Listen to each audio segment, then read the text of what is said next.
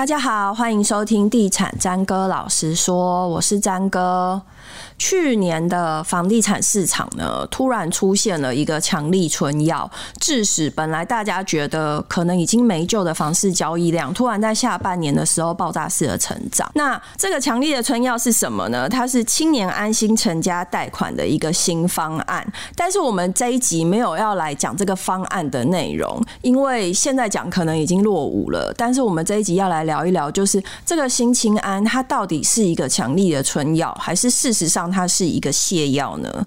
我们邀请专家地产布洛克阿仔来帮我们做一个解析。欢迎阿仔。呃，各位观众大家好，张哥好。好，我们要来聊新青安是春药还是泻药？你先直接告诉大家，你觉得是什么？我觉得又春又泻。对。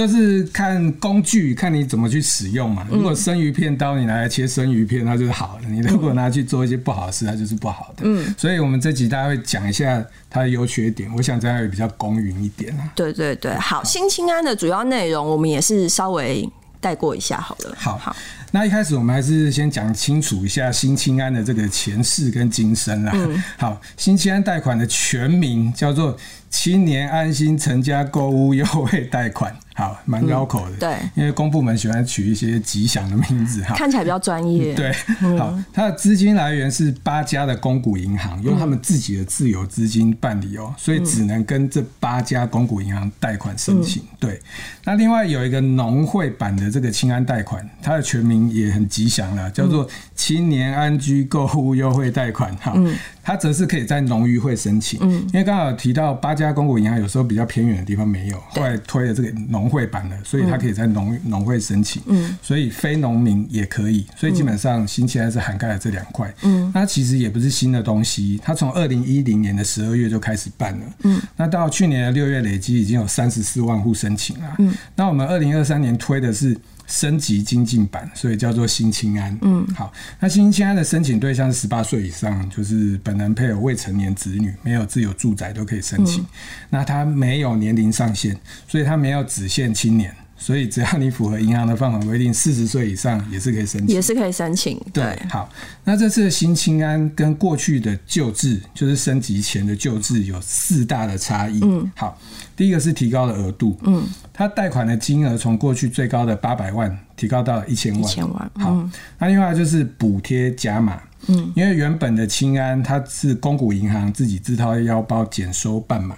对，这次的新青安政府又额外的补贴一码，嗯，所以优惠总共一点五码，嗯，好，但是这个补贴的期限它其实只有到二零二六年的七月三十一号止，嗯、就是三年，好，嗯、然后另外它第三个差异是延长了宽限期，嗯，它的宽限期从三年延长到五年。嗯，好，那第四个差异是延长了贷款年限，贷款年限由最长的三十年延长到四十年。嗯，好，那我们深入了解一下就知道，哎、欸，新青安到底有什么魅力，可以让大家踊跃的进场。嗯，好，首先这个利息补贴的部分，它利息补贴是一点五码。对，假设我们贷款贷好贷满贷到一千万，嗯，那每户最高帮你节省的利息支出是十一点二五万。起码就没有了，嗯，所以大家感觉这个十一点二五万相对于购物的金额，其实也还好，对。对，就像我们买菜送葱，这个葱的魅力好像没那么大，嗯，就是利息补贴的魅力其实还没有大到让大家这么踊跃的进场，是。好，所以其实呢，这个新西安主要的有趣的地方就是吸引人另外三项的优惠，嗯，第一个是贷款的金额从过去的八百万变成一千。一千万，嗯，那我们如果以贷款的八成反推这个买房。的总价，嗯，就可以从一千万提高到一千两百五十万，嗯，好，那我们依据那个廉征中心二零二三年 Q 三各县市的房贷统计，好，只有双北跟新竹，它的房贷的平均受限额度超过一千万，对，所以除了这三个地方以外，其他县市的首购族，嗯，新西安房贷的这个额度的确可以帮忙你买到房子，嗯哼，好，那第二个好的地方是宽限期从三年延长到五年。嗯，因为宽限期其实是投资客最爱用的东西嘛。对，因为在宽限期只要付利息，不用付本金，嗯，所以整个财务支出的压力是大幅的降低了。嗯，那多数的银行在办房贷的时候，通常只会给你三年。的宽限期，嗯、但是新青安这次直接把宽限期延长到五年，嗯、直接把这个潜规则给打破了。嗯。但其实不少人打了算盘哦，就是去赌台湾的房市只涨不跌，嗯，以后五六年以后一定增值，嗯哼，所以你申请新新青安宽限期这五年只要付利息，嗯，其实跟房租差不多啊，嗯，那你只要再撑一年，撑到六年。就符合房地合一税满六年的自住条件。对，那房地合一税的优惠就是你获利四百万元以内不需要缴税啊，嗯、超过的部分也只要用十趴来课税。嗯，那六年以后就可以卖屋，嗯、所以基本上也就是坐享增值，轻松数钱。对，这是他打的这个算盘。嗯，好，那呃，另外最后一点就是贷款的年限最长由三十年延长到四十年。四十年，对，嗯，那基本上现况的民营银行只有六七家银行有推四十年的房贷。嗯。那多数的银行在办理房贷的时候，还是只给到三十年的贷款年限。嗯，但是新青安还是一样啊，不讲武德啊，直接就延长到四十年。对、嗯、对。那我们实际去试算这个贷款支出哈。嗯。假设我们刚刚一样贷好贷满，买到满，房屋总价一千两百五十万，贷款八成，贷到一千万。一般银行的利率可能大概现况二点零五趴，宽限期三年，只然后贷款年限只给你三十年。一般银行的方案宽限期每个月付一万一点七万一万七左右，嗯，期满以后每个月大概付四万，嗯，对，这是一般银行的方案。是，但是如果你用新青安的话，那你在宽限期的时候，你每个月只要付一万五左右，嗯，那期满。宽限期满每个月只要付到三万二左右，嗯，那每个月其实就是几乎都少了七八千左右了，嗯、不无小补，嗯，好，所以基本上新青安就是因为这三项优惠，这个大放送，还有那个利息补贴，政府就摆明我只补三年哦，嗯，那其实有点像那个卖场那个倒数计时的限时优惠，赶快来，晚了就没有了，嗯，在这两种的这个限时优惠效应下。就稀释了整个政府其他打房的影响，嗯，让整个交易量有立竿见影的提升。嗯，对，我们其实去年九月底也有嗅到那个味道，就有提到，哎、欸，新青安出来好像哎、欸、那个斜率有点。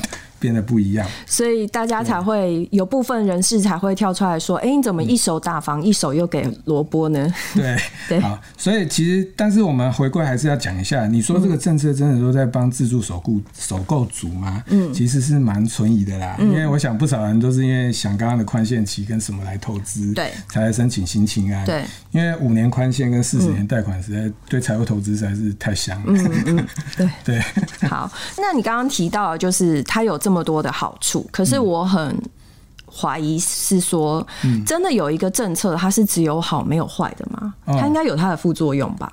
好。这个就是我们一开场有提到说，哎，有好也有坏的地方嘛。嗯、那一开始我们还是讲一下那个呃，基本贷款都有的一些风险。嗯，因为贷款是财务杠杆的运用。嗯，那杠杆的特点就是它会放大获利，也会放大亏损。嗯，当你贷款的额度越高，如果房价上涨而赚钱，你的报酬率是加倍的。但是如果房价一跌，你的亏损也是一样加倍哦。呃，我们用数字来讲。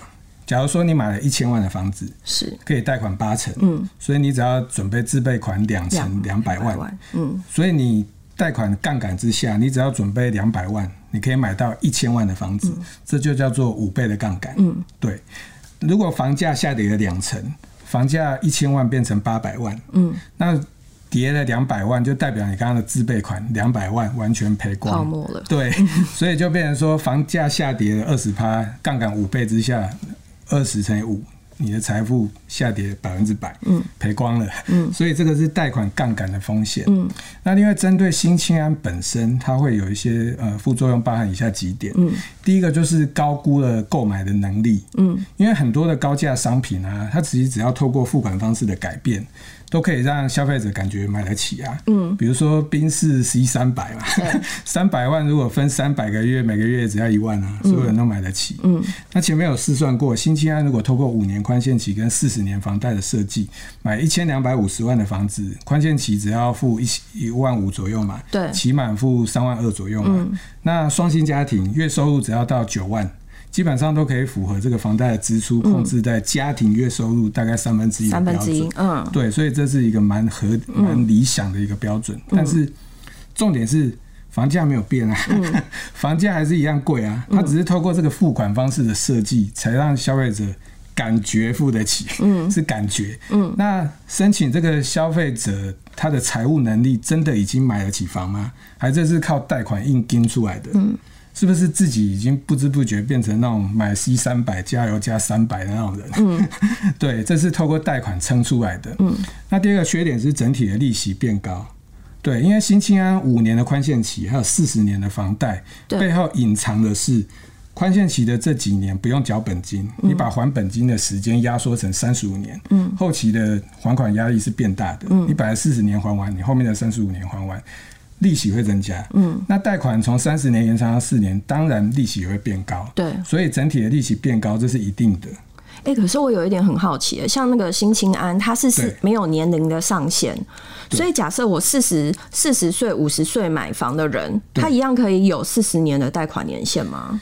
应该是说就没有，就是说这还是去看你银行的内规，因为有的应该不是每一个人都可以，对，不是，但是这是上限。所以刚刚讲到的就是说，呃，如果你是年轻人，贷好贷满，刚好用这样的话，那基本上那么多。那如果你本来就是四十岁以上，嗯。他就是还是回归到银行的放款内规，因为有的银行它可能是屋龄加上那个房房屋还有当事人的年龄加起来不能超过一定的水准。对啊，长得年轻也不行吧？对，它有限制啦。对，那当然不是无限上纲的去看这件事情。对，OK OK，好，好，好。刚刚有提到就是呃第二点就是利息变高。对。那接下来第三个缺点就是支撑房价嘛。嗯。好，因为经济学的概念大家都很清楚，如果在正常的市场供需之下。商品价格太高，超出支付能力，就没有人会买。对，那需求不足，厂商为了降，嗯、为了增加销售量，就会降价嘛。对，这是经济学的供需调整。嗯，嗯，那我们台湾房市的民怨，基本上还是房价太贵嘛。对，对。那政府推出了这个新清安，它改变了付款的方式，让消费者感觉付得起。嗯，但是也让经济学透过供需调整的这个价格机制消失，消失了。嗯，就是虽然你房价很贵。但是我卖方我必须要降价，嗯，因为现在房子一样卖得掉啊，嗯，所以新清安它变相支撑了房价，对，对，它让了这个经济供需的调整。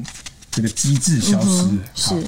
那最后一个副作用哈，叫做定锚效应。嗯，好，因为大家应该还有印象啊，就是二零零九年的时候，就是因为金融海啸让就业率低落嘛。对。那政府有提一个大专毕业生的企业实习的方案，他提供实领的月薪二十二 K。嗯。他希望企业多雇佣一些找不到工作的毕业生。那当然政策的利益是良好的，他希望提高就业。嗯。但是很多企业就把政府补助的这个数字直接认定。从此以后，大专毕业生的起薪标准就是二十二 K，这个就是定锚效应，二十二 K 已经被定住了，对，所以让整个薪资水准倒退。嗯，那我们比较担心的就是新西安他把贷款金额提高到一千万。房价反推提高到一千两百五十万，对，所以是不是会发生同样的定锚效应？有些区域的房价本来是低于一千两百五十万，不会差太多。上调，对，现在就是大家都定锚了嘛，嗯、你新青啊我们就全部往上调，以后区域就整个以这个一千两百五十万为基准，嗯、这是我们比较怕的定锚效应。嗯对，嗯哼哼，好，刚刚讲到几个，就是阿宅心目中觉得是新青安的副作用。那我们最后我们想要了解一下，一般购屋族，假设他有优点也有缺点，那我们要怎么样利用新青安来聪明买房？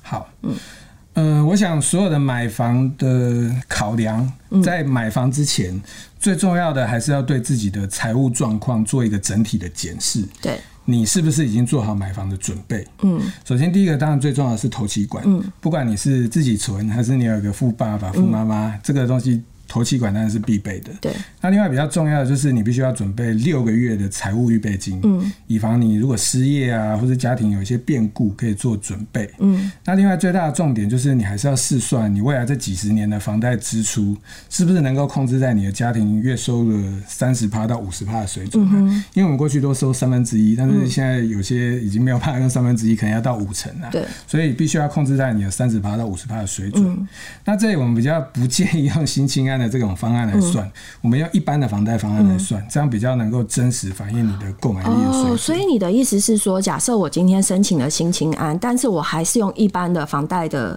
规则去算我未来的支出的，这样比较不会迷失。对，然后台语叫紧绷，我们不要把它抓到紧，嗯，你是有一些余裕的。哦，对对对，好。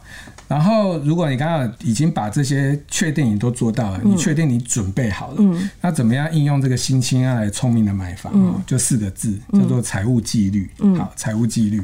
因为你节省下来的钱，你要做有效的运用。如果你台去投资这个五趴以上的台股 ETF，或是美股以上美股的八九趴 ETF，都是可以考虑的稳健的选择啦。是。